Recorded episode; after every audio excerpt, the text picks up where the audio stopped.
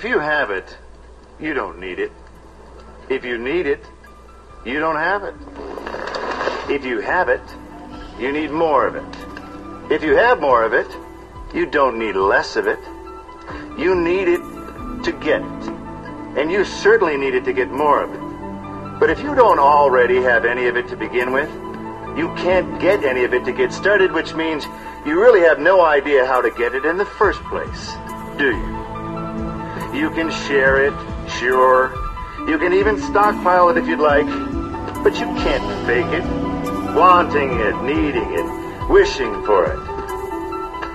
The point is, if you've never had any of it, ever, people just seem to know. Come inside. Ignore the strange stickiness of the carpet beneath your feet. Find the right seat, the one without the missing arm and the exposed springs. Pull the candy bar out of your inside coat pocket. Look at the color swirl as the canned music plays. Wait for the lights to go down. Listen for the telltale clacking of film being pulled through the gate. Relax. Watch. Because we all feel better, better in the dark. dark. This is the official Better in the Dark spoiler warning.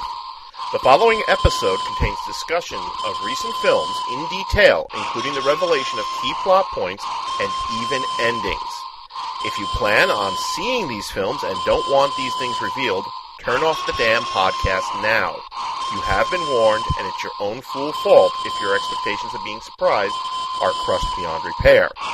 If you don't particularly care, however, well, cool. B-I-T-D makes you feel you're a savvy viewer with cult appeal. But when they see something really bad, they fight and fight with one-liners. The amazing power of B-I-T-D. I got nothing. That, that's, I got nothing. that was good. that was good.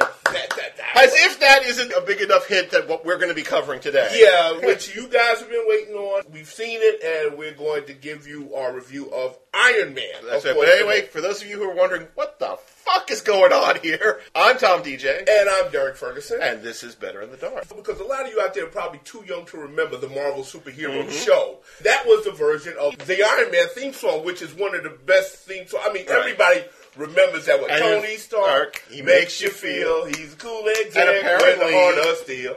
Jon Favreau remembered it because it is that, that was, I'm going to get the soundtrack just to get that version of it. That thing was so when he was walking through Yep. the casino with his bodyguards. I said, "Oh man, that's." A, we'll get to that later on. Anyway, this is our periodic review show. You'll notice that the preview show is gone, gone, gone. gone, gone, gone.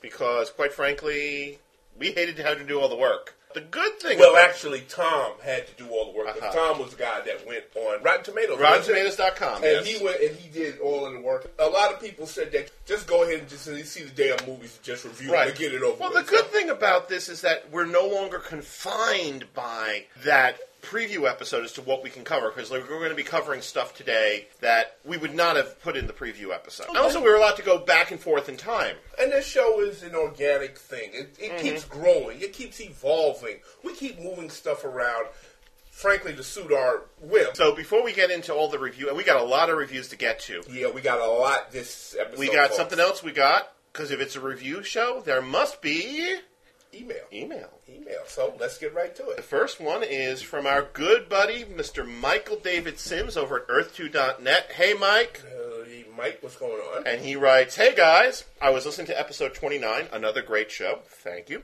Thank and I wanted you. to thank you for pointing listeners towards Earth2.net. At one point, you mentioned my goal is to have a new podcast on this site every day of the week. Well, we're two steps closer. Recently, we added the Amazing podcast, which airs every other Wednesday. It takes the slot, the alternate week that World's Finest doesn't Oh, okay. and focuses on anime and manga. Then, coming in May, it's For Your Ears Only, a monthly show all about 007 himself, James Bond. Listed For Your Ears Only the second Thursday of every month starting May 8th. In fact, I listened to that last night, Okay. And it's up to the usual Earth2.net standards, oh, and, Oh, okay. I'll have to give it a listen later on today after we finish. and that's just the start. Several more Earth2.net podcasts will debut later this year, but there's still a secret. Shh. Yes, he actually wrote shh. Hmm. Two corrections, however. One, the show James and I host is actually called World's Finest Podcast, not just World's Finest. Now I stand corrected. Okay. Two, though Jenny and I have been together 11 years, we're neither engaged or married. Yeah, we're odd like that. Speaking of which, does anyone know of a good term for couples like us? We're not dating, so we're not boyfriend and girlfriend, Shack it up. but we're also not husband and wife.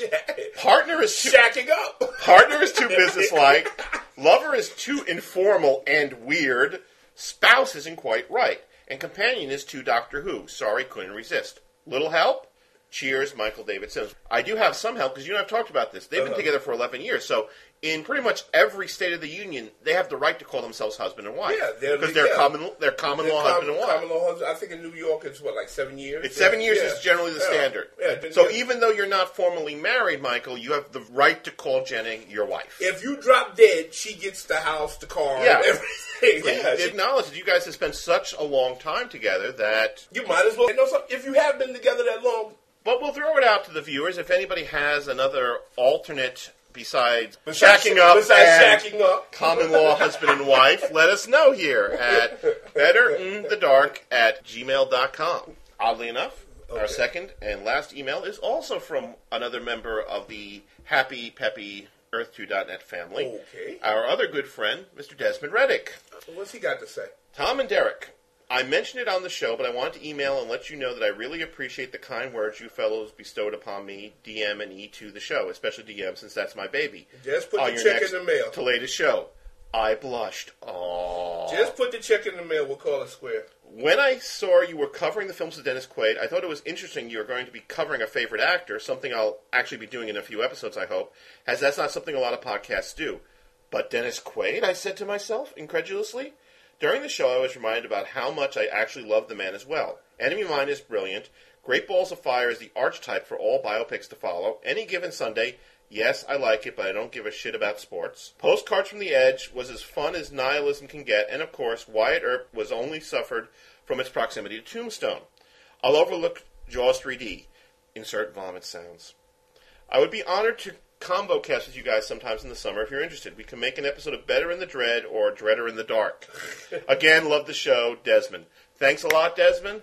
Actually, we got a lot of nice response on Dennis Quaid. And that was one because of the lack of response to the sports episode. I was a little worried about Uh-huh. going in, Yeah. but it seems like people loved it. He always try to do something different from what other movie podcasts are doing. Not to knock them anything like that. Yeah. But why should anybody listen to us if we're doing the same thing as everybody else? Exactly. So, you know, that's and both me and Tom like the Dennis Quaid episode. And frankly, we do things that we like. So And I can only tell not? you, after seeing those promo pics for G.I. Joe, I'm all fired up. Oh, you up. saw them, right? I'm all fired up. As far as Jaws 3D go, I agree with you, Desmond, about Jaws 3D. I make vomit noises too, but I can't resist watching it when it comes on because it's got one of my favorite 80s actresses, Bess Armstrong. I love anything that she does. So I sit and I do suffer through Jaws 3D when they show it infrequently on TV.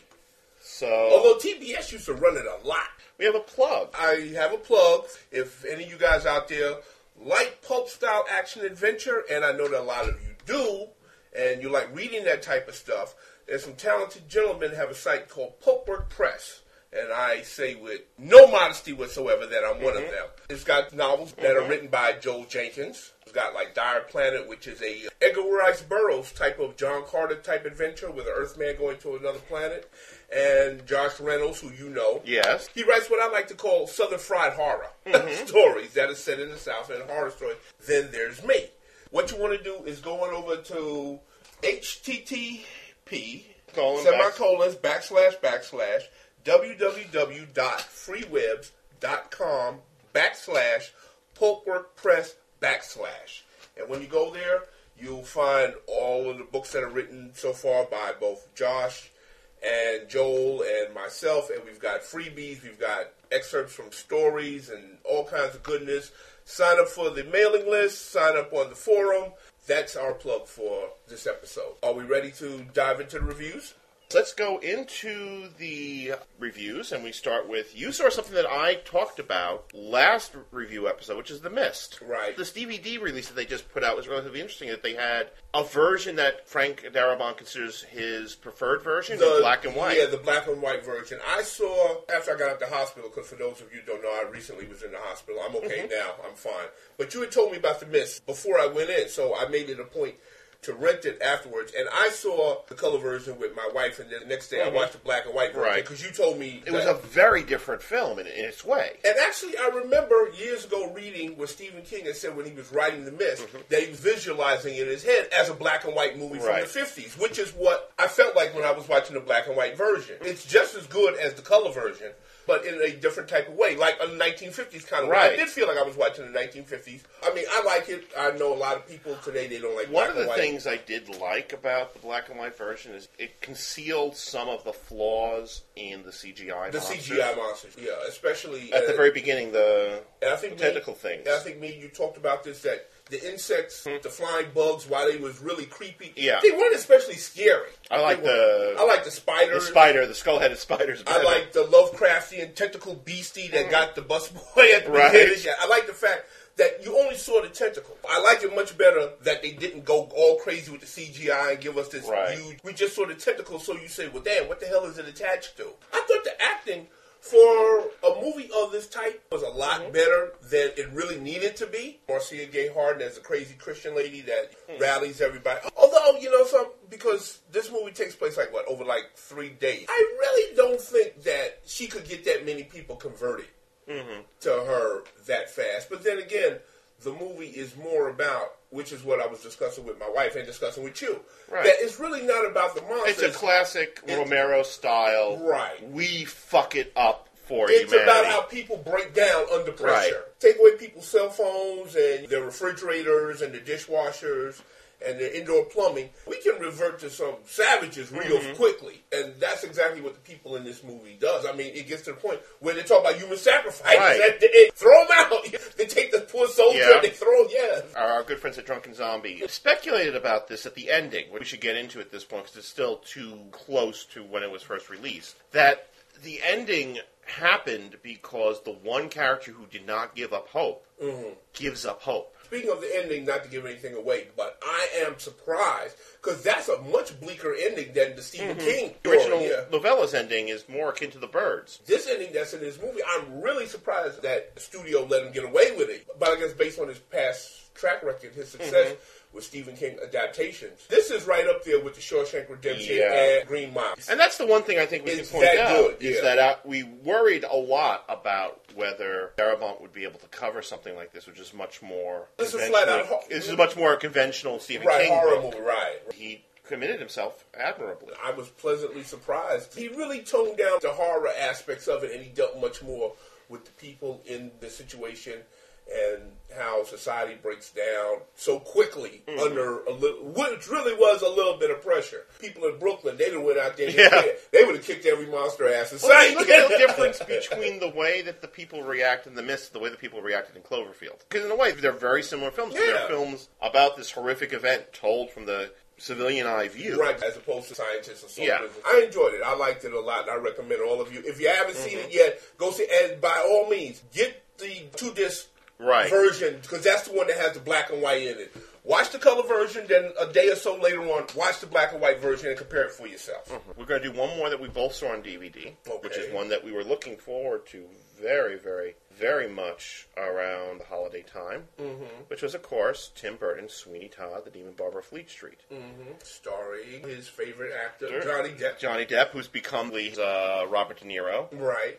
And of course his other favorite actor, because uh, he married her, Helena Bonham Carter. Carter, yep. And you and I have talked about this. Much as I don't understand her appeal, you got to give her mad props for the fact that she is just fearless. The part caused for her to look like crap. She's going to look like crap. This is set in London during, what, like the 18th century? The 18th, like yeah, like the late half of the 18th century, Yeah. based on a Penny Dreadful from I think it was like 1885. I want to say it's more precisely. The musical was based on a version of this Penny Dreadful, Mm-hmm. a theatrical version done by the infamous Tod Slaughter, who was this incredibly over the top British actor Mm-hmm. who specialized in doing the equivalent like monogram here in the States, Okay. where he would do these cheap, cheap skid row level horror movie where he would play various miscreants and madmen. Okay. It started set in the later half of the Victorian era. And see, back then, they didn't have beauty parlors, or if mm-hmm. they did, they were just for the rich. They were for people that could afford it. Most of the mm-hmm. women walked around looking like skanks, and that's mm-hmm. what she looks like in this Yeah. movie. You know that any other actress would have done the role, but she would have come out with perfect coiffed hair Yeah. and makeup. No, Helena Bonham Carter looks like a wreck in this movie. Yeah, you know? well, she's supposed to look like an older woman. until she starts making money. Until Yeah. shop, and then you see that she does look a little bit better. She starts wearing better clothes, and her hair is Mm-hmm. done. But for like most of the movie, she goes through looking like you look at her. You say, "Damn, Right. what's wrong with her?" The one thing that struck me when I saw this, I think we had some discussion about whether they were going to have the courage to do this. It is a full on musical. yeah, yeah. It is unapologetically a musical. Mm-hmm. Because they never mentioned it in the advertising for the film. no, they never mentioned which it. Which made yeah. me wonder if they had cut all the music. But no, it is a full on musical. Yeah, they got music in there. Right from the first moment where we see Sweeney Todd on the boat with his best friend, Yeah. and they do that duet about London. Kid is all full of optimism and hope, and, Mm-hmm. And his whole thing is like, there's a town in the world with the Great Black Pit, and all the people are Well, full of shit. That's his whole thing. You can't blame the guy because he was sent unjustly to Australia. Yeah. Well, we learn in, in backstory Yeah. that his wife, who was beautiful, he sings yeah, about he, it, he talks about there was this wife and she was beautiful. He sings about it six or seven times in the movie how beautiful how she beautiful was. she was, was coveted by the evil Judge Turpin, Played by our good friend, Friend Alan, Alan Rickman. Rickman. Yeah. who frames He frames Sweeney Benjamin Barker, No, right, real name. frames Benjamin, sends him away to Australia, and then invites the wife to a party, rapes her, and drives her mad. Right. Then he then takes the daughter, Takes the daughter and raises the daughter. raises the daughter, Yeah. uh, with the intention of eventually marrying her, which is kind of creepy. Now you know something. I got to point out something about Sweeney Todd. Something that I've noticed in a lot of other musicals, such as "Pennies from Heaven" with Steve Mm-hmm. Right. Martin and Bernadette Peters, and West Side Story. If you take the music out of a lot of these movies, you couldn't watch them because Mm-hmm. Oh yeah, they're so oh grim they're and so horrible. Even the music in this one is pretty grim because you got this constant the whole thing about the great town London, which is repeated a couple of times. You've got all these different songs about death and destruction and Yeah. Uh, rape. Even one of the two genuinely humorous songs in the film is about cutting people up and making them into meat pies. meat pies, which is what the whole thing is about. Sweeney Todd, he opens up a barbershop above Mrs. Mrs. Lovett, who turns out has been waiting for him because she has had this amazing unrequited crush She's had the wham for him, yeah, ever since he left. She's got the reputation of making the worst meat, Meat pies, pies in in London. London. They hit on this horrible partnership. Not at first, because first, of course, they come across Pirelli, who turns out to be Uh, Sweeney's old apprentice. apprentice, when he was Benjamin Barker. right, who yeah. tries to blackmail Sweeney, and then they have to go, "Oh, how are we going to get rid of the body?" and that's when And the idea They comes. said, hmm. that's something that's established very early on: is that meat is, is at a premium. It's very expensive to get meat, which is why she makes the worst pies Right. in London because she doesn't have any meat to put in the meat pies. Yeah, Until Well, and the thing that that's, I find fascinating about Depp's performance in this is that he just gets more and more bug fuck by every minute.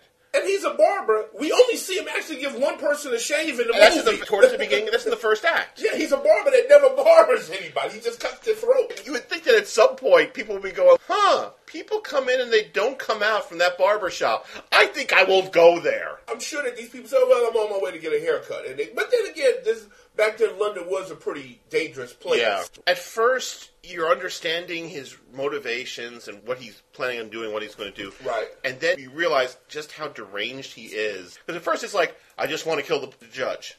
And it's, I just want to kill the judge and the people associated with him. Right.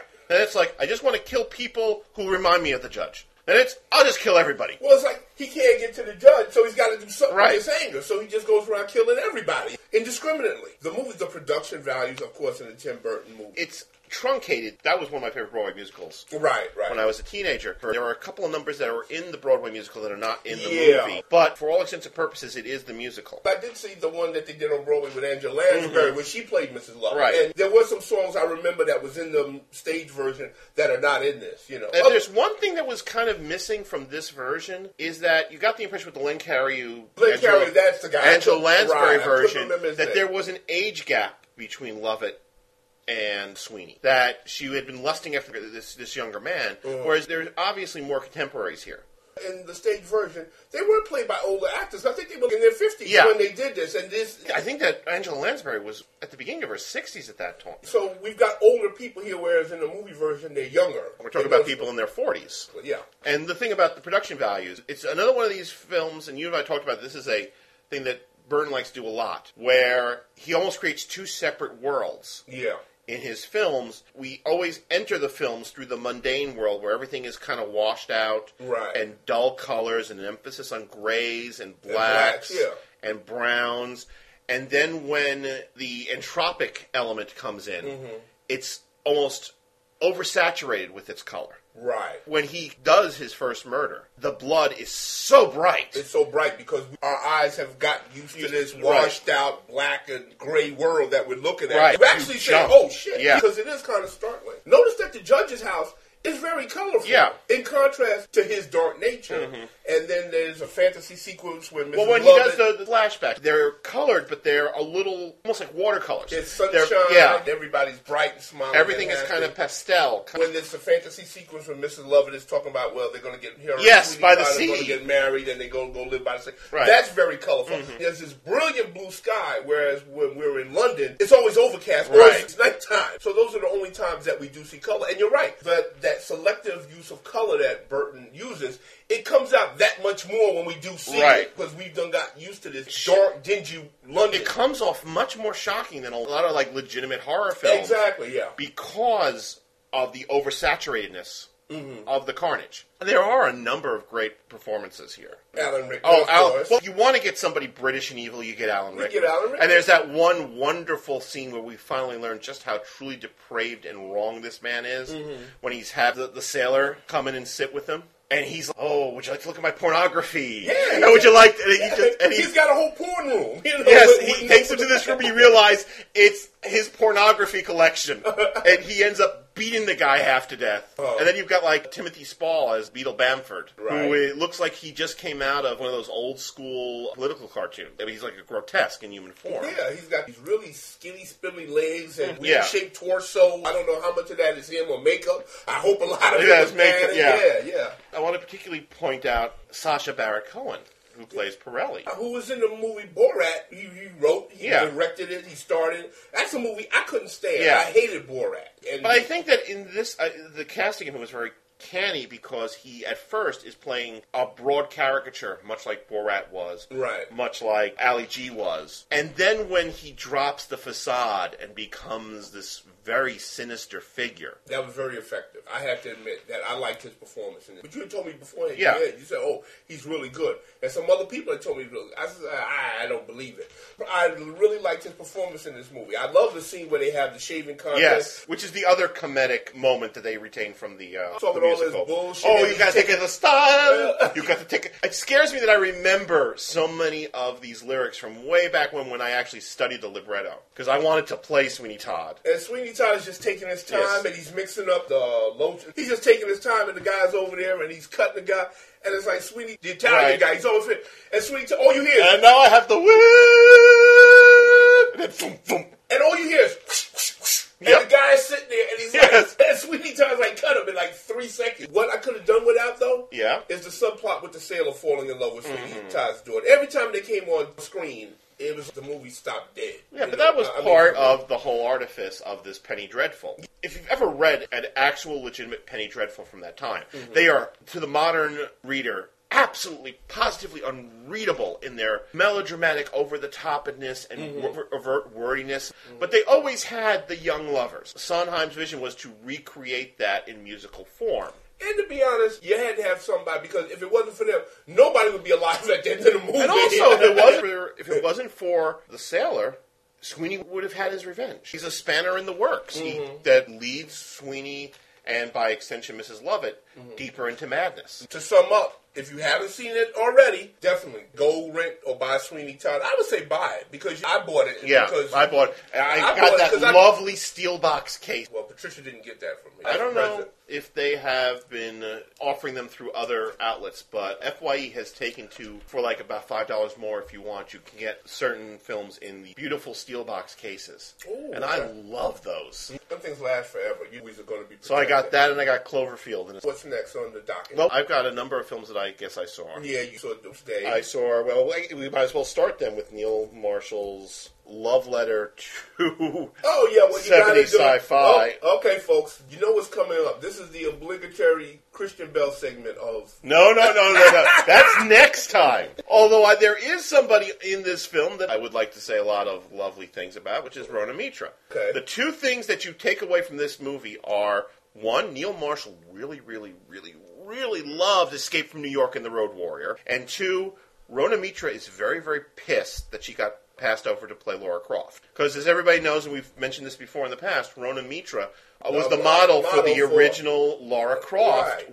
way, way, way back when. When they decided to bring her to the screen, they passed her over for uh, Angelina Jolie. I actually read an interview with her where she actually said it was an agreement that they had said if there was ever going to be Mm-hmm. a Laura Croft movie, she'd be their first choice for it. So she always went through the thing expecting that when they did make the movie, she was going to get the role. This is kind of a big fuck you to the people who made the, the Tomb Raider film because Okay.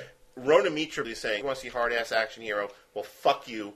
I'm going to show you what it's like." Mm-hmm. Because when I saw the commercials for this, I immediately thought Road Warrior. I Yeah. said that's what it looked like. That, that is A its road- biggest flaw. Its biggest flaw is it is too much a tribute to these two films I cited. Okay. Escape from New York and Road Warrior. And the Road- The plot is this year there is a viral outbreak of of a strange disease that they refer to as the Reaper. It breaks out in Scotland mm. and becomes so virulent and starts spreading so quickly that the British government has no choice but to quarantine the entire country, which they do by erecting an enormous wall along the British-Scottish border And you have to ask yourself, well, what was the people on the other side doing while they were building this wall? Because they didn't build it in one Well, night. no, the film starts on the night when the last bits of the wall, and they're trying to evacuate those people who are not affected yet. It just becomes total chaos because somebody sneaks in who is infected into the evacuation, and that causes a panic situation where the British soldiers open fire on the civilians. Okay. One mother and daughter. The mother is killed. The daughter loses her eye. Before the mother dies,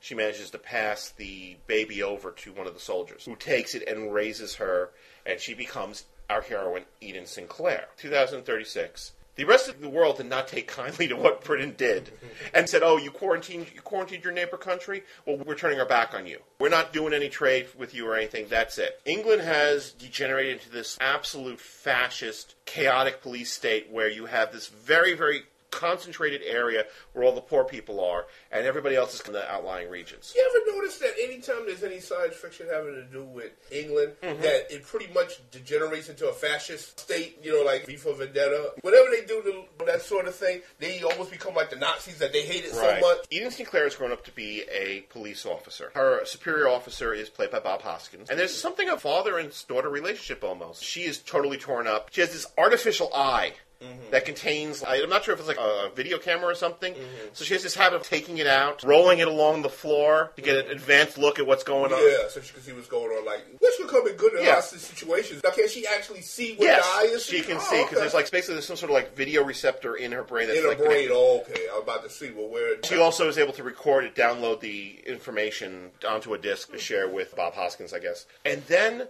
there's another outbreak of the Reaper in London.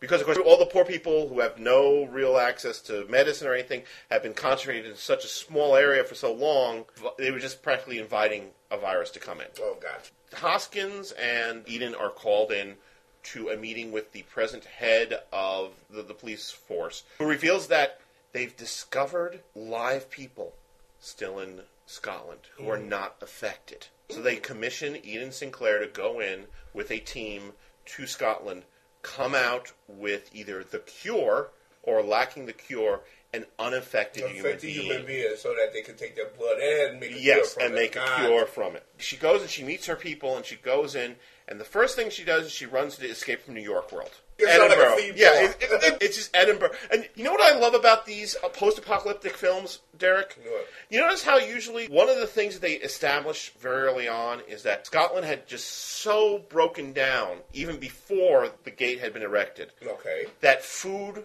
was at a scarcity and that many people had turned to cannibalism. And yet, everybody in this film still has enough gas to run big gas guzzling cars all over the place. Oh, oh, oh, always. They can't find food, but they can find Like gas. gas. They can find Yeah. gas and enough electricity that they're able to light an entire stadium and play old Adam Ant songs. And you have to wonder if you've got that much gas, why don't you just drive away Yeah. from where you're at? Why do you stay in such squalor? You got all this gas, just get in your car and go. First, they get captured by this punk rock lunatic who is, you know, practices ritual cannibalism.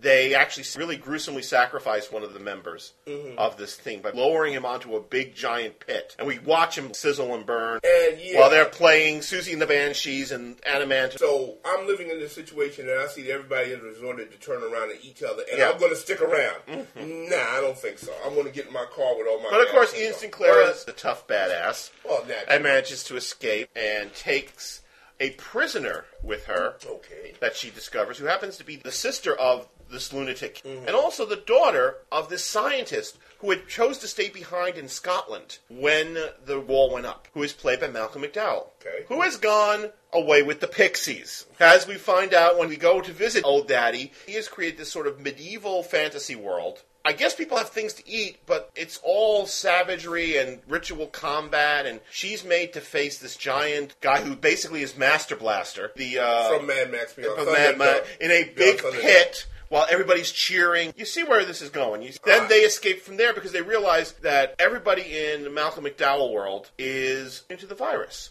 Since the daughter has fallen in love with one of the other guys on the mission, she agrees to go with them. Okay. Okay, problem solved, right? And they I go. would think so. They break into an old bunker. There's a whole lot of all these big containers. There's one container that they open up, and I swear to you, they dwell on this for a good 30 seconds. Is a black jaguar. In pristine condition. Which, Right. yeah, and we lovingly look at the Jaguar and how cool it is, and mm-hmm. Rona Mitra is a little manning little half smile that she likes to do, mm-hmm. which you, you've seen, I'm sure, in the practice. And she goes, "Oh, I think I'll take that to go." Next thing you know, they're roaring down the highways of mm-hmm. this rural, feral Scotland, and then there's like a bus, and there's a sewage truck, and all this other stuff, and then it becomes the road warrior. And they recreate the chase at the Right. end of the Road Warrior. Although there is one pretty funny little grace touch because Cabe's like uh, wife was this like tribally tattoo who was featured prominently in the promos for the film. This you know badass who Rona Mitra decapitates early on, and we see her later on in the. Tri- I'm like, is there some sort of like continuity glitch? No, it turns out he just took the body and kind of reattached the head. He's, he's driving along with her corpse in the uh-huh. front seat. Just couldn't do without him. Just couldn't do without her. I've liked Neil Marshall's two previous films, The Descent and Dog Soldiers. There's still a lot of that style from those two previous films in this film, but it's just so thunderingly derivative. Derivative. it just takes away from the ability to immerse myself in the film when all I can see is, oh well, that there here we're back in Road Warrior territory. Right, here. I got you. I give him credit for giving Rona Mitra the chance, and she is a legitimate badass in this film. So you're saying go see the movie for her? You know, rent the movie. I don't know. I don't. But then again, also, I wonder if the people who've never seen the original Escape from New York or have never seen the Road Warrior, they would That's just think, true. "Oh, this kicks ass." Yeah, well, if you've never seen the source Yeah. material, you're always going to think it's something new. I'm not sure whether I'd recommend seeing this or not. I guess I wasn't too disappointed when I walked away because there were elements I could take away from it. I thought overall, that's the one thing about Marshall's last two films is that, yeah, they took conventional things. Dog Soldiers was a werewolf movie. Right. Descent was a variation of Alien, if you will. Right, that was the one with the women. With they the go, women. They go into the caves underground Right. and the beasties get them.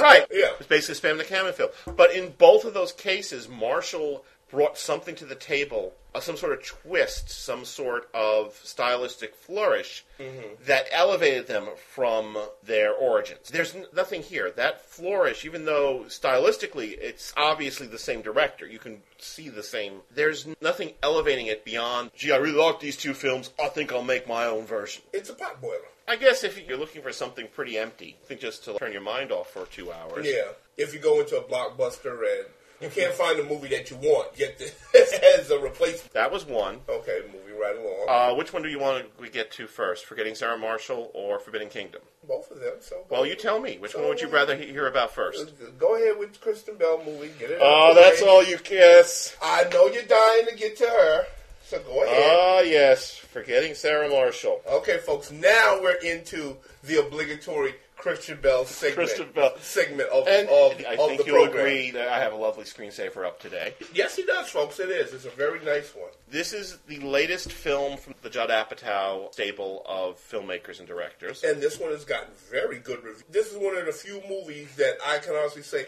I haven't heard a bad review it. I And you're not going to hear a bad review here either. Of course not. Kristen Bell is in it. Hey, hey. It I actually have slagged Kristen Bell movies in the past. Pulse. Pulse, right. I wanted to find the director and beat the equivalent of how much time I had to sit through that crap. Written by and starring Jason Segel Okay. and directed by Nicholas Stoller, because we know that most people will just think of it as a Judd Apatow movie, so we might as well give credit where credit is due. Yeah. Segel plays Peter Bretter, who is a musician who does the score for a very thinly veiled CSI Miami ripoff called Crime Scene. And we know that it's a CSI Miami ripoff, even though it's set in New York, because Billy Baldwin, who plays the Horatio Caine character, Yeah, yeah. is doing the whole taking off my sunglasses David, now. yeah, the David Caruso. Now I'm putting it back Yeah, on. uh-huh. Now I'm taking them off again. The star of Crime Scene beside Billy Baldwin is Sarah Marshall. Who is played by, of course, the lovely Kristen Bell. The first scene of the first act of this film, mm-hmm. Sarah Marshall comes back from a film shoot to break up with Peter. And we know that he's totally into her because during the title sequence, we see all these little shrines to her all, over the place. All over the house. Okay. He has problems dealing with the breakup, not surprisingly. Of course not. And Of course. decides to take a vacation. He's talking to his stepbrother and says, Oh, well, Sarah always talked about this one resort in Hawaii, and I've never been to Hawaii. I think I'm going to go there. Stepbrother says, You shouldn't go there. Going someplace that she wanted to go, that's not a good idea. No, go somewhere you want to go. As we find out when he actually does get go, and so far it looks like it's going all right for the first three minutes because he shows up, he goes to the resort, he meets this beautiful girl Rachel, who's the mm. front desk, played by Mila Kunis. Who I've also heard is very good in This this. is very very good. Then he finds out that not only is Sarah Marshall staying there, but she's staying there with her new boyfriend. Who is obviously a takeoff on that little fucking shit who used to run Creed, Scott Stapp. Okay. I hate that guy. I love. Appa- Apparently. Yeah.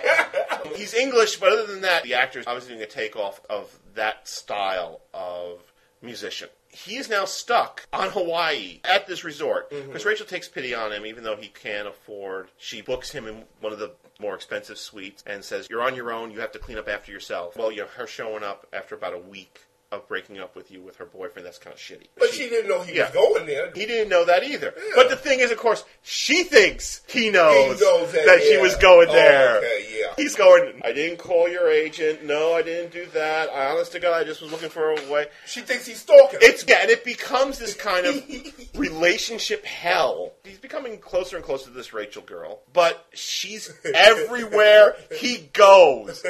He goes to this luau, and small- there they are. It's a small island. One of the staff, who is the kid who was the lead in Superbad, It's super bad. is obsessed with the rock singer and stops the Hawaiian ukulele band yeah. in the middle of the number. Ask him to come up and do a number. Oh, my God. And the guy does this number that called "Inside You," which is just so smutty Mm-hmm. that Peter just dies of embarrassment. There are also a couple other weird characters in the resort. Mm-hmm. There's a character played by Paul Rudd, Chuck, who is this burnt out surfing instructor who does not remember you from day to day. I want to point this guy out specifically. Da'Vone McDonald has Dwayne the bartender. Big hulking black man. Early on in the film, Peter is sitting there talking with somebody, and one of the other guys expresses, "How could you stand to be in Hawaii more than a couple of weeks?" Mm-hmm. And Dwayne gets all upset. Let me tell you something, man. I'm from South Central. I was getting shot at every night. Yeah. I moved here. Now I know 300 different kinds of fish. and he then proceeds to prove it by naming 300 different, kinds of fish. He is just so funny. He has these small bits, but every time he shows up, he's Shows up, you sit up, you pay attention because you know it's going to be good. One of the nice things about this movie is, unlike a lot of these other kind of lowbrow romantic comedies, Mm-hmm. there are no villains. Sarah, you expect to be just the uber bitch. That we see other sides to her because the, the problem with most of these romantic comedies is that because the ex is always considered to be an uber bitch, you sit there and you go, "Why the fuck were you with her in the Well, first in place?" the first place, or they have the former boyfriend. Yeah. He's such a jerk, or he's such an idiot. Mm. You said, "Well, what did you see in But there are moments like when Sarah learns that crime scene is canceled, Mm-hmm. and Peter goes over actually to talk to her. You see the two of them together, and you realize that there actually was something valuable in there, Right. and she wasn't this horrible person. That he brought something good out in her, much like she brought out something good in him. Even the rock star guy who. If anyone was meant to be a character, he is. There is a moment that one of the running gags in the film is that Peter has been working for years and years and years on this musical version of Dracula. And he has a massive block, and he actually confesses at one time to Rachel, Yeah, well, uh, actually, I want to do it with puppets. At one point, he's taking one of his surfing lessons, and the rock star guy is there. He's embarrassed, and the rock star guy says, "Yeah, man, man, I gotta tell you something. I was listening to Sarah's iPod, and I came across some stuff that she did for this musical. Mm-hmm. It's really good." He's actually not negative towards him. They humanize him. Everybody in this film is human. You break up with somebody, and then you meet the person that they're with now. It's nothing worse to find out you actually have something in common, and you start liking Right. each other. that makes it even worse. It's, it's funny also, like for example, there's I mentioned that scene earlier before we start recording where the four of them are having dinner together. Mm-hmm. Sarah and Rachel start bonding. One of the little Easter eggs, kind of funny, is that there are a couple of scenes and references where they kind of take the piss out of the actors' real lives, like the scene where they're having the dinner. Sarah's spoke about how wonderful it is to, to go and visit Australia, and Rachel should do it sometime. We found out that the reason she went to Australia was to do this really horrible film about cell phones that kill people, which was Pulse. We saw, yeah. Yes, and I And laughed like a maniac. And which Kristen Bell started. Yes. right? Yeah, she was in that one. And you'll right? notice how I've gone on for about 10, 15 minutes about this film without once mentioning that, yes, she is nude several times throughout the film. Oh, new personal world record. New personal world record. I thought I would have sworn you would have put that right at the top. In fact, towards the end, there is a act of a certain type of simulated sex, and I was like, I can't believe they got her to do this. A certain act of sim. I won't say but what. she seems like a person that. Although it does lead to humor. Yeah. another hilarious moment with Dwayne where he's going, You know what he gave up for you? He gave up blank. You know what that means? That means blue balls. Why you let this guy go? He likes puppets. I love puppets. Elmo's my dude, my man. Uh-huh. And he starts once again going through the list of all the different puppets in the world. It is actually genuinely funny, even for somebody like myself who did, does not like this kind of humor. I may go to the movie theaters to see this. I was going to wait until the DVD, but I Mm-hmm. keep hearing so many good things. And see, me, romantic comedies is pretty low on the totem poles when it comes to my preferred choice of movies. Yeah. You can't get me to go see a romantic. I think the last romantic comedy I actually sat down and watched was Sleepless in Seattle, and that was like 20 years ago. Yeah. now. I mean, it's just a genre that just doesn't appeal to me at all. But this one, I've heard so many good things, not only from you, but from other people I know that Yeah. have seen it. I may actually bite the bullet and go catch a match. I mean, the only reason I went to see this, of course, was to support the team. But like you said, you were surprised it turned out to be actually very good. It was yeah. extremely good. Even if you took Kristen Bell out of the equation, I thought it was a very well done film, hmm. and it was very enjoyable. Yeah. Definitely recommend it. I've got one more before, of course, we start talking about the thing everybody wants to hear about. Tom said, well, let's do Iron Man right at the top of the chart. I said, no, because then you know what's going to happen. They're going to listen to that, then they're going to tune us out for the rest of the episode. So, yeah, we're making you wait till the end.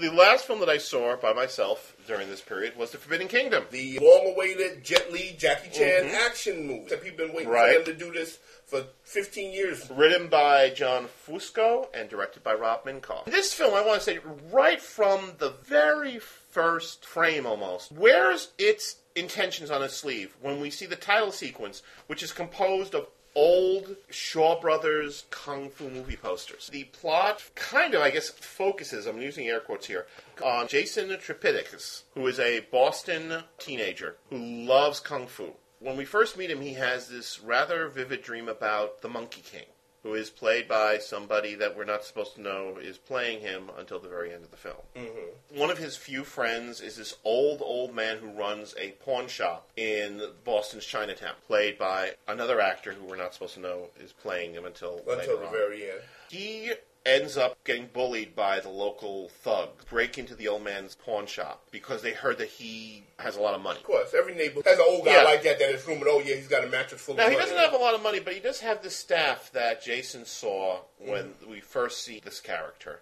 That looks remarkably like the staff that he saw the Monkey King wielding. The old man explains, "Oh, someone came here when my grandfather ran the place and asked us to keep it for him. My father waited for the rightful owner; he never showed. My grandfather waited; he never showed.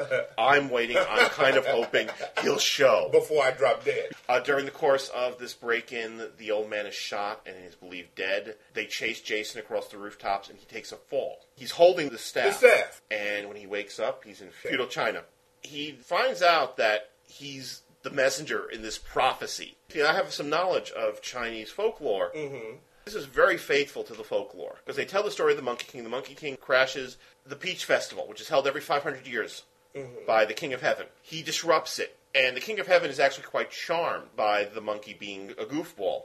So he tells his right hand man, the Jade Emperor, to give him a title. But the Jade Emperor is a little pissed off that the Monkey King went and behaved like this. Mm-hmm. So he tricks him and fights him and freezes him into a statue by taking away his staff. By ta- oh, and okay. using, Oh. as long as he had the staff, his magic's protected him. But without the staff, he's tricked into becoming the statue. The staff is stolen and is planted on Earth, and now he- Jason has to go and restore the staff to the Monkey King. Okay, now I've heard this part. I gotta say I have a problem with this. Why is it that it's this Caucasian kid and not an Asian kid? You know, why would a Caucasian kid be the chosen messenger You know, for? because he's supposed to be a foreigner. The, the prophecy states he's supposed to be a stranger from another land. The other thing that I think is going on here is what Minkoff is doing is giving us a Jack Burton situation. ah, okay. We're led to believe that Jason is supposed to be the hero of this film, but in fact, he's the sidekick. He's the sidekick. I got you. To who, you may ask? Well, to Lu Yan, who is played by Jackie Chan, who is playing the drunken master. The drunken master. Lu Yan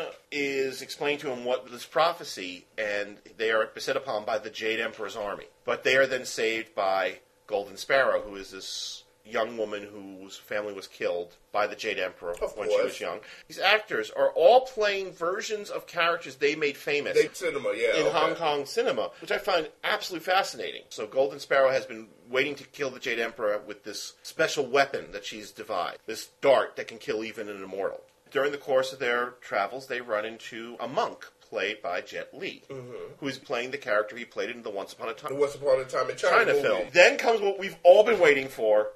The throwdown between Jackie Chan and Jet And Li. Jet Li, yeah. And Rob Minkoff knows enough to realize this is what people want to see, that he backs off for about 10 minutes Okay. and just lets them go bug fucking this one temple. That's what people want to see. They want to see Mm-hmm. the throwdown between Jackie Chan and Jet Li. Meanwhile, the Jade Emperor realizes something is up, sends out his best bounty hunter, the bride with white hair, to go and retrieve the staff. What ha- follows is this giant chase slash adventure movie that I think degenerates a bit too much in, in the tail end in that last third into CGI. But otherwise is played very straight, has a kung fu historical action epic, mm-hmm. and is a lot of fun. Just looking at the trailers for it, I got that impression that it was a throwback to classic 70s, 80s kung fu movie. I assume they do have a, a lot of wire work. I can accept the wire work and all the other goofball stuff. Mm-hmm.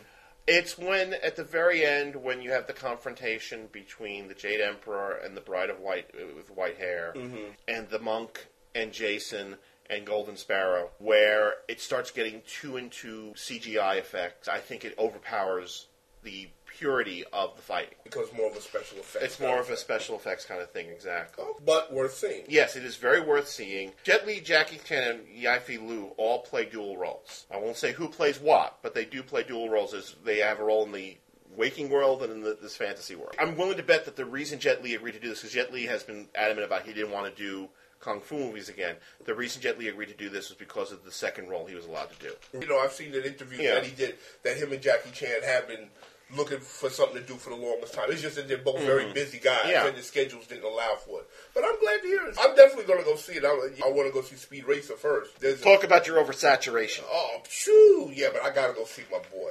We know what you want to hear about. Sit up now. You can. I know you're sitting there going to sleep.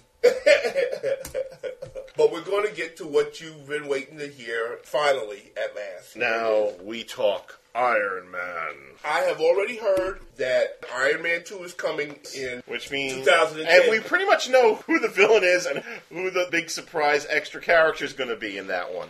We do? Yeah, Ooh. they spent so much time building up the Ten Ring Oh, oh, oh without okay. actually showing him. Okay. I've got to assume that the Mandarin is going to be the villain for Iron Man Two. I thought you heard something. Yeah, official. no, we're pretty sure that judging from that one wonderful scene with Terrence Howard, that we will be seeing the War Machine. Well, that's practically a given. You know, this movie, as I predicted, it made a hundred Oh. million dollars the first weekend. So it's directed by Jon Favreau. Writer is Mark Fergus and Hawk Ostby.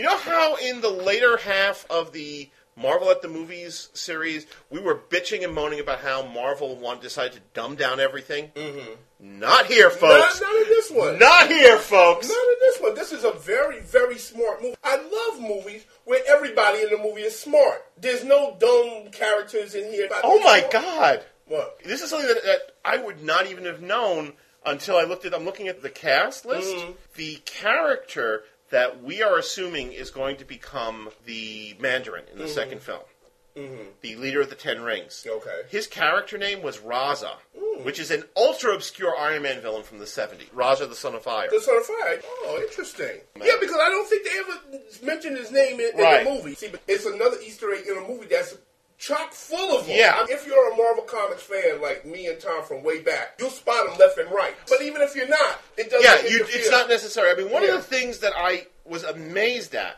when I was watching this film was that Favreau found a way. There are basically three distinctive origins to Iron Man: Right. the original Stan Lee version, the revised version that David Michelinie introduced in his first run in the very late '70s, very early '80s, and the Mike Grell version that was introduced in around two, the year 2000. Favreau have found a way to create a story that incorporates elements from all three of them and introducing this major villain who is probably going to end up being the Mandarin in a way that is very smooth. And I also saw a lot of.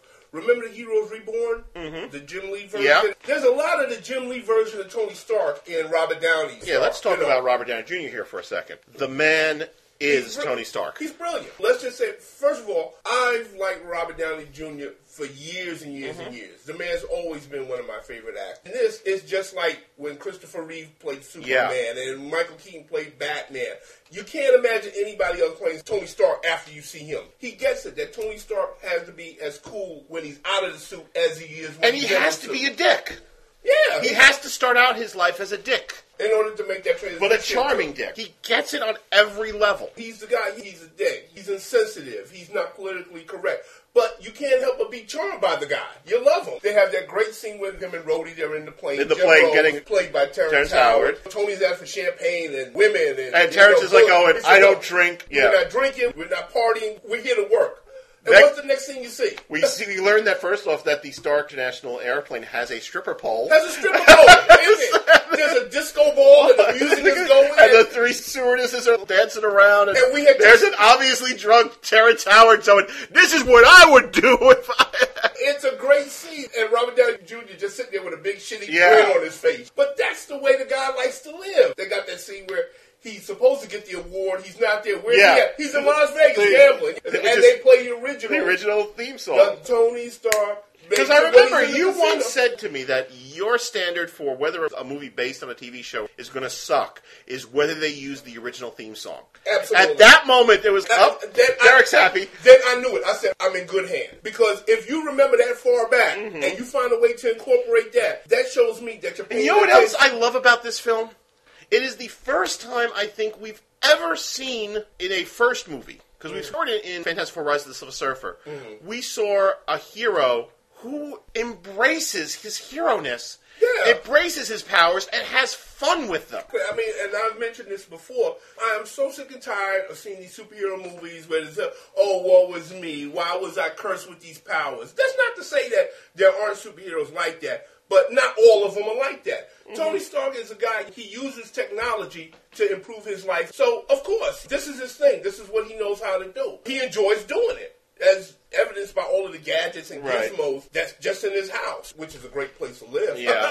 you know, I don't know about you, but I'm Favreau said it in his interviews. He said, "I said it on, on California because I was getting sick and tired of seeing Yeah. superhero movies set in New York." Yeah, which is a thing that I've always disliked about Marvel Right. because it seems like do any real people live in New York or is it just completely populated by Right. superheroes and mutants? So I really like the fact that this was set. Well, on, that's the why you'll notice when I've done my Iron Man fan fiction, it started out in Seattle, In and Seattle, we moved right. it to, to Boston. Why? Because I got tired of everybody being in New York. And you figure that there's any regular people, why wouldn't they move out of New Right. Mm-hmm. York since every other day there's a superhero battle that's destroying half the city? You say, let's take a look at a couple of the other actors. Jeff Bridges.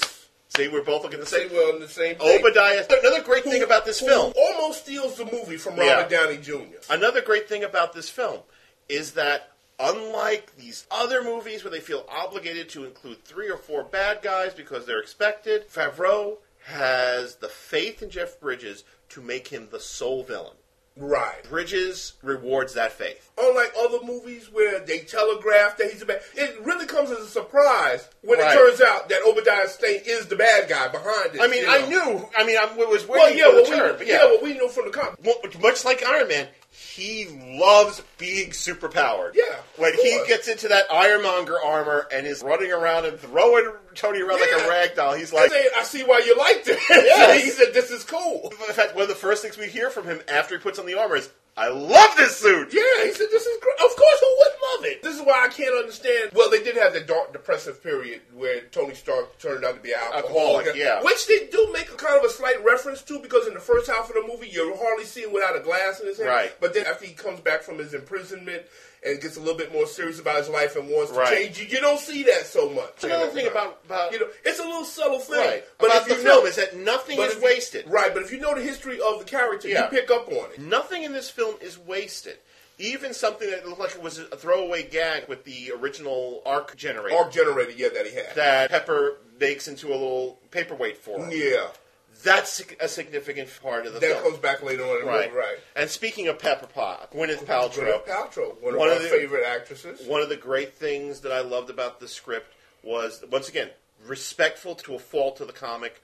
They tease it, but they never consummate it. They never actively have Tony and Pepper consummate a relationship, even though there's an obvious attraction. Mm-hmm. There's an obvious attraction to it, which yeah, is just like it was in the comics. I really love a lot of their scenes together where he frankly tells her, "Yeah, well, you're the only, only family- person I have, yeah. you're the only person I have. You're the only family I got." Really, he said, "You're the only person I trust." Yeah, at the end of that And- scene with these asking her to Right. reconnect, connect to the new, uh, and she's like, "Why do you want me to do this?" It's like you're the only person I. Yeah, you're the only person I would trust to do this. And there's a lot of great little scenes they have with that, where she walks in where the machines are trying to take off Yeah. the armor, and he says, "Listen, this isn't the The weirdest thing thing you- you- you've ever caught me doing." So Yes. don't look all surprised. Now you gotta love the way Downey throws Yeah. off lines like that. Like he's making it up on the Well, fly. once again, it comes back to the fact that Robert Downey loves the challenge of building this armor, loves the challenge of coming up with these powers, mm. loves the challenge of mastering them. Yeah, Well, it's a wonderful movie from start to finish, Yeah. and even somebody like my wife Patricia, who doesn't know anything If about the thing, one person she the- loved it. yeah. She said, "Oh, she, as a matter of fact, she said, you have any comic books?" I Yeah. said, "Yeah, I got plenty of Iron Man comic books." She said, "Oh, I like to read some of them." Okay, for those people who say that comic book movies don't want to make people read Right. comic books, my wife wants to read Iron Man comics Right. now from seeing this movie. Whereas she's seen Daredevil, and she never wanted to read the comic books. She said, "I like Mm-hmm. If that." there's guy." one actor who is kind of sort of wasted, it is Terrence Howard. He doesn't get a lot to do, although there is that wonderful scene when after Tony has come out to him Mm-hmm. and they're going out to save Pepper, and he comes across this second armor. Yeah, the Mark with the, with the grayish gold. He looks at it and he looks at it, and you can see what's going on in his head. He goes. "Next time, for Ne- sure." ne- You can see he's actually thinking about jumping into Yeah. that suit himself right there and flying after Tony. That was, I think, early on when visits to Rhodey at the teaching range. Mm-hmm. You get the impression he's like, going, "Come join me. I want you to pilot this." You get that impression. He didn't have a lot to do in this movie, but he had enough. It was enough that they set up the relationship because you have to understand the relationship between Rhodes and Stark. Right. If you're going to further on down the line have him be War Machine. The only actor I had a problem with in this movie, Is strangely Jon enough, is Jon Favreau himself. But as you and I discussed, because he privately, played, he plays Happy Hogan, who eventually marries Pepper Potts. Right. Even though in this movie it was strange because they really had no scenes together, Right. no dialogue or nothing like that. I can see almost the process. Happy Hogan became a thankless character because he does nothing in the film. So Favreau, rather than trying to get some big name to do this thankless character, figures mm-hmm. I'll do it myself. But then again, you have all of these scenes where Tony Stark is standing there and he's talking, and Favreau is standing right behind him, mm-hmm. looking over his shoulder. Right. He's not saying anything. He's not contributing. He's just standing there. I felt there was too many shots of that. I like the scenes though where he was driving the car Yeah. and he was getting his bags because there was a reason for him to be there. Then, otherwise, I didn't like all those other. Scenes. there are two other actors I think we should mention. Who's that? One, of course, is the actor Clark Gregg, who mm. plays the ubiquitous Oh. Agent Phil Coulson.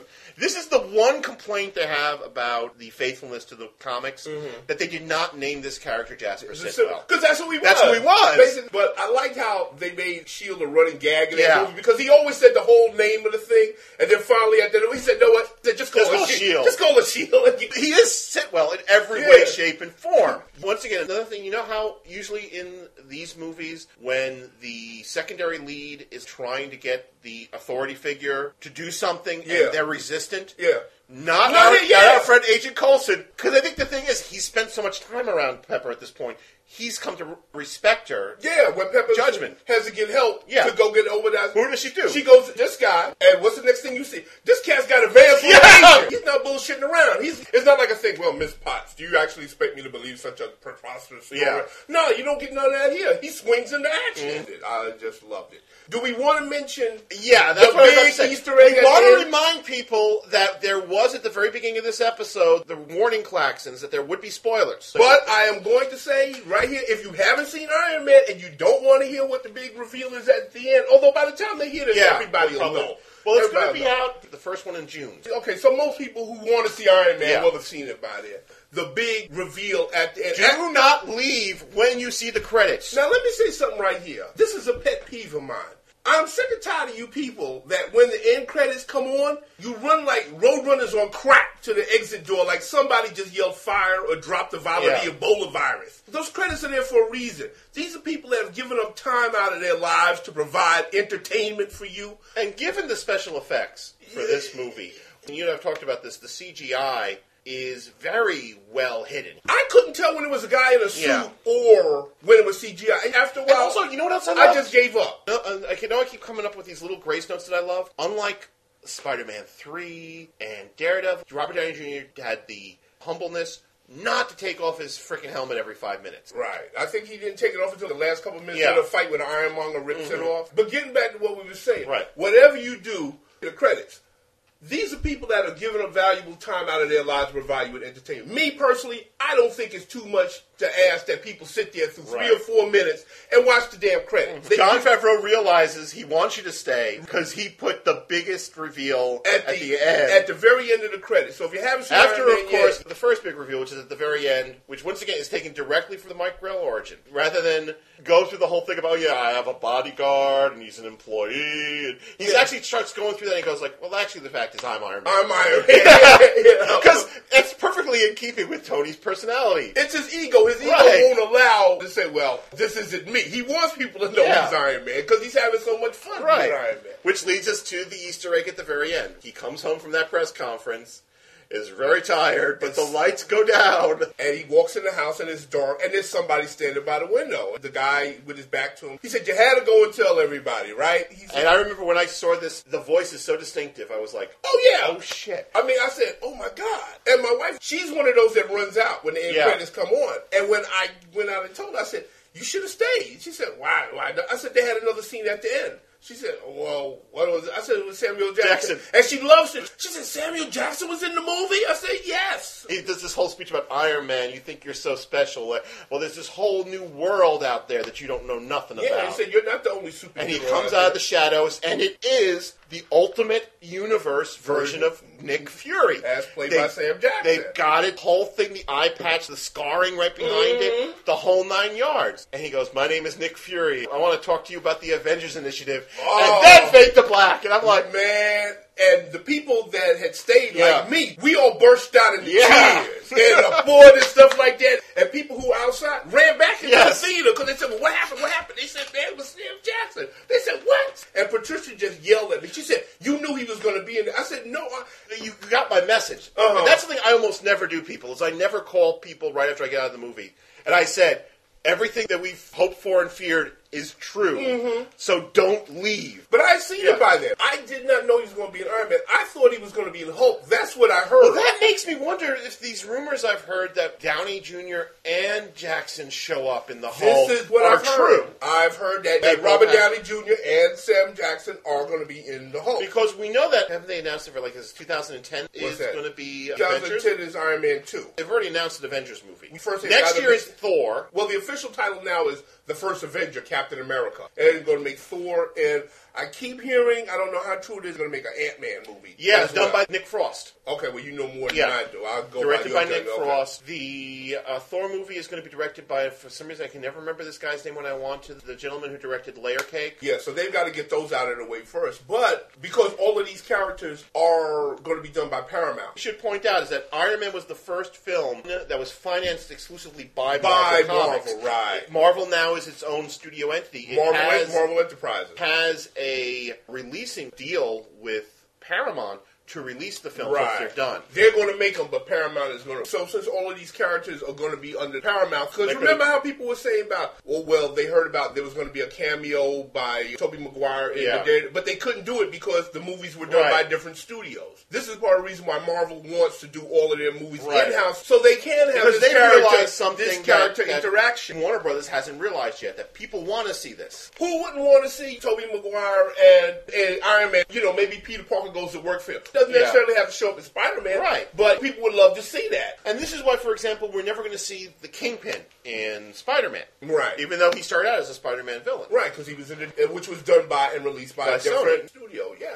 folks, me and Tom can sit here for another hour and talk about Yeah. the movie. Go see it. The bottom line is, if you haven't seen, if you've seen Iron Man, you know what we're talking about, and you're shaking your head and you say, yeah, "You guys are right." And if you haven't seen it, don't wait for the DVD. Take your ass Although- to the theater right now and go see Iron I Man. gotta wonder what sort of extras we're getting on that DVD. Oh man! Well, I can't oh yeah, I can't. You know what I'm hoping? I'm hoping they got more scenes with Sam Jackson. Yeah. And I know that Favreau has been very public about the fact that I think he's signed on for three films. He's Oh, yeah, well, they all are, They're yeah. all signed on for three films, but he is very vocal about he's campaigning with each one of these movies. He's campaigning to get the Avengers movie. He wants to direct. Yeah, this. he want- yeah. And I want to see him direct I, it. I want to see him directed. Iron Man is really for all of us that was let down, like me and you, by Ghost Yeah. Rider and Daredevil and Elektra. It was so good to go see a Marvel movie and Yeah. say, "Damn, they got it right." because I'd been disappointed twice before because this, this is the third part of my tr- big triumvirate mm. of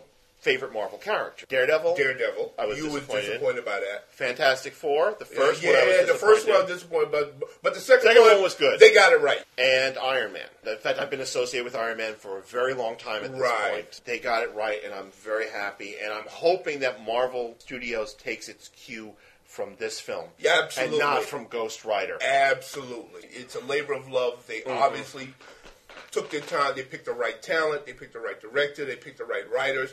It's obvious from seeing this movie that everybody took the time to sit down and do their homework And read say- the comics. and read the Right. comics and read the source material. Thank you. How many of these movies have we gone to where it's obvious that the writers didn't pick up a fucking issue of Yeah. anything and read it? It's so obvious. But this one, these guys did, and my hats off to them for putting in their homework and Who investing themselves in it. Okay, let me ask you this though: for an Avengers movie, who would you want to see them up against? Ultron. So we're in the same Ultron, mind then. We are, that, that's pretty scary. We're in the same mind. If you're going to do an Avengers movie, put them up against the biggest menace that So we would have ever the had. big three. We'd have Iron Man, Robert. We'd have Robert Downey Jr. At this point, they're still talking about Triple H playing Thor, which I pray they don't do that. And who knows who's playing Captain America? Who would you add? I would say Hawkeye. Hawkeye, definitely. Well, Ant Man is going to have his own movie, and we're assuming that Ant Man will also be in. I'd have Hawkeye, I've had the Scarlet Witch, and I have Quicksilver. and introduce Division. Vision. If And we're going to have Ultron introduce Division. I feel the big three, along with those four. You know, when you think about the Avengers, that's basically who you think about: Captain America, Thor. Uh, Mm-hmm. and one of the great things about this is that we've got three of them are going to have their origins already, so they can hit the ground running. yeah. So, Four, if they're going to do Ant Man as one of the Avengers as well. Yeah, and if they're going to have Downey and Jackson in the Hulk movie, there's a chance we're going to see the Hulk Yeah. as a member of the event, which he was a founding Exactly. member, which a lot of people forget all the time. You know, I love the fact that now Marvel canon is that the Hulk was expelled as a founding member and Captain America took his place. I'm like, no. No, You don't expel a person for being a founder. No, member. no, that's a myth that's been going around. No, Captain America was retroactively made a founder. Right. Matter of fact, if you look at a lot of the Avengers comic books, they have a statue Right. of the founders and the, and And the Hulk, Hulk is there. and the Hulk Yes. is there. Go see this if you have. Yeah, that's all we got to say, folks. Go see review. We both give. So, We just like about- a lot. Yeah, like a much. lot. This one. It's We- a it's a pleasure to do a review Yeah. show where we can recommend so many movies. We give big ups to the alternate version of the Mist, the black and white version. Yeah, go see either one. But if you rent it or buy it, get the two disc Right. version.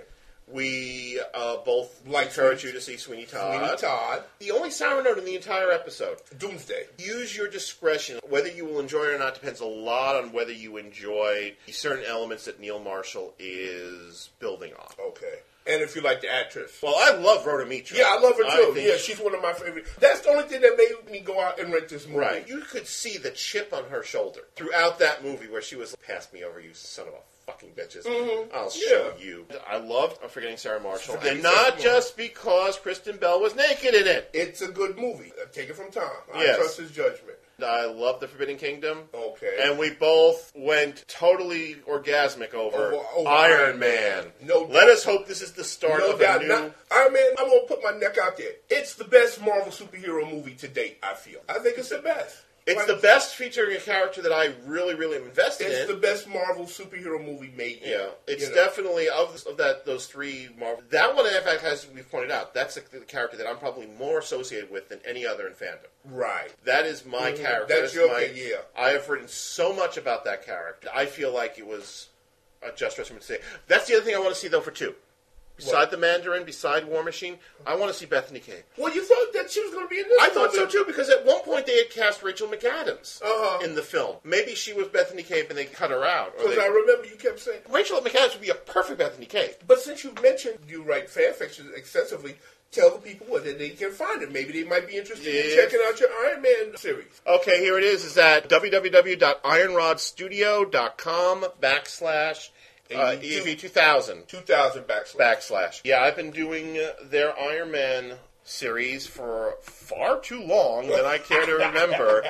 I've done easily over half of the, Yeah. the stories. So if you are at all interested in Tom's version of Iron Man, and I heartily recommend it, please go there and check it out and let him know what you think of it. Right. I guess it's now time since we've gone on for way too long. We've going on for about an hour and a half. We had a lot to Right. cover this one. If you have praise, hate mail, pipe bombs, small baked goods you want to send to us, checks. checks are always good. You may drop us a line at betterinthedark at gmail.com. That's better, the letter N, the dark at gmail.com. You can leave us a comment on our Podomatic page, which is podomatic.betterinthedark.com. Although we're all full up uh, almost on that, so we are definitely going to have to find a new place soon. Yeah, we're going to be hunting around for a new Um, place. you can always join our. In fact, you got to remember to do this because we got it. We want to set up that message board. Okay. But until we get that message board up, you can always join us at the Yahoo mailing group, which is at yahoo.movies.com backslash group backslash better in the dark. Mm-hmm. You've got a whole nice little buffet of movie there. There you go. A nice movie. This Watch was a good. This was a good movie quarter. This was a very good movie quarter for us. usually- And we, and we haven't even gotten to the rest of the stuff yet, like Speed Racer, which I'm Mm-hmm. going to go see tomorrow. We've still got Indiana Jones to look forward Yeah, to. Yeah, The Hulk. The Dark Knight. Punisher Warzone. Punisher War. Oh, we got a lot to look forward to. So whether you love it or you hate it, whatever you do, Go see that movie. Good night. Take care. God bless. You've been listening to Better in the Dark featuring Thomas Deja and Derrick Ferguson. Special thanks go out to Desmond Reddick of Dread Media, Chris and Jen of the Amazing Spider Cast, the Dork Tones, Uncle Randy and the Drunken Zombie Crew, and of course the members of the Better in the Dark Yahoo group at movies.groups.yahoo.com backslash group backslash Better in the Dark. Better in the Dark already has the gas ready for when the apocalypse happens, but can't bring itself to play Adam and the Ants. Previous episodes for the show can be downloaded from betterinthedark.podomatic.com. Send all comments, praise, hate mail, and pipe bombs to betterinthedark at gmail.com. That's better, the letter N, the dark at gmail.com. Please vote for us on Podcast Alley. Better in the Dark is a Conspiracy Productions presentation. All material copyright Thomas J. and Derrick Ferguson. Until next time, remember to always keep your keys in your other suit of armor.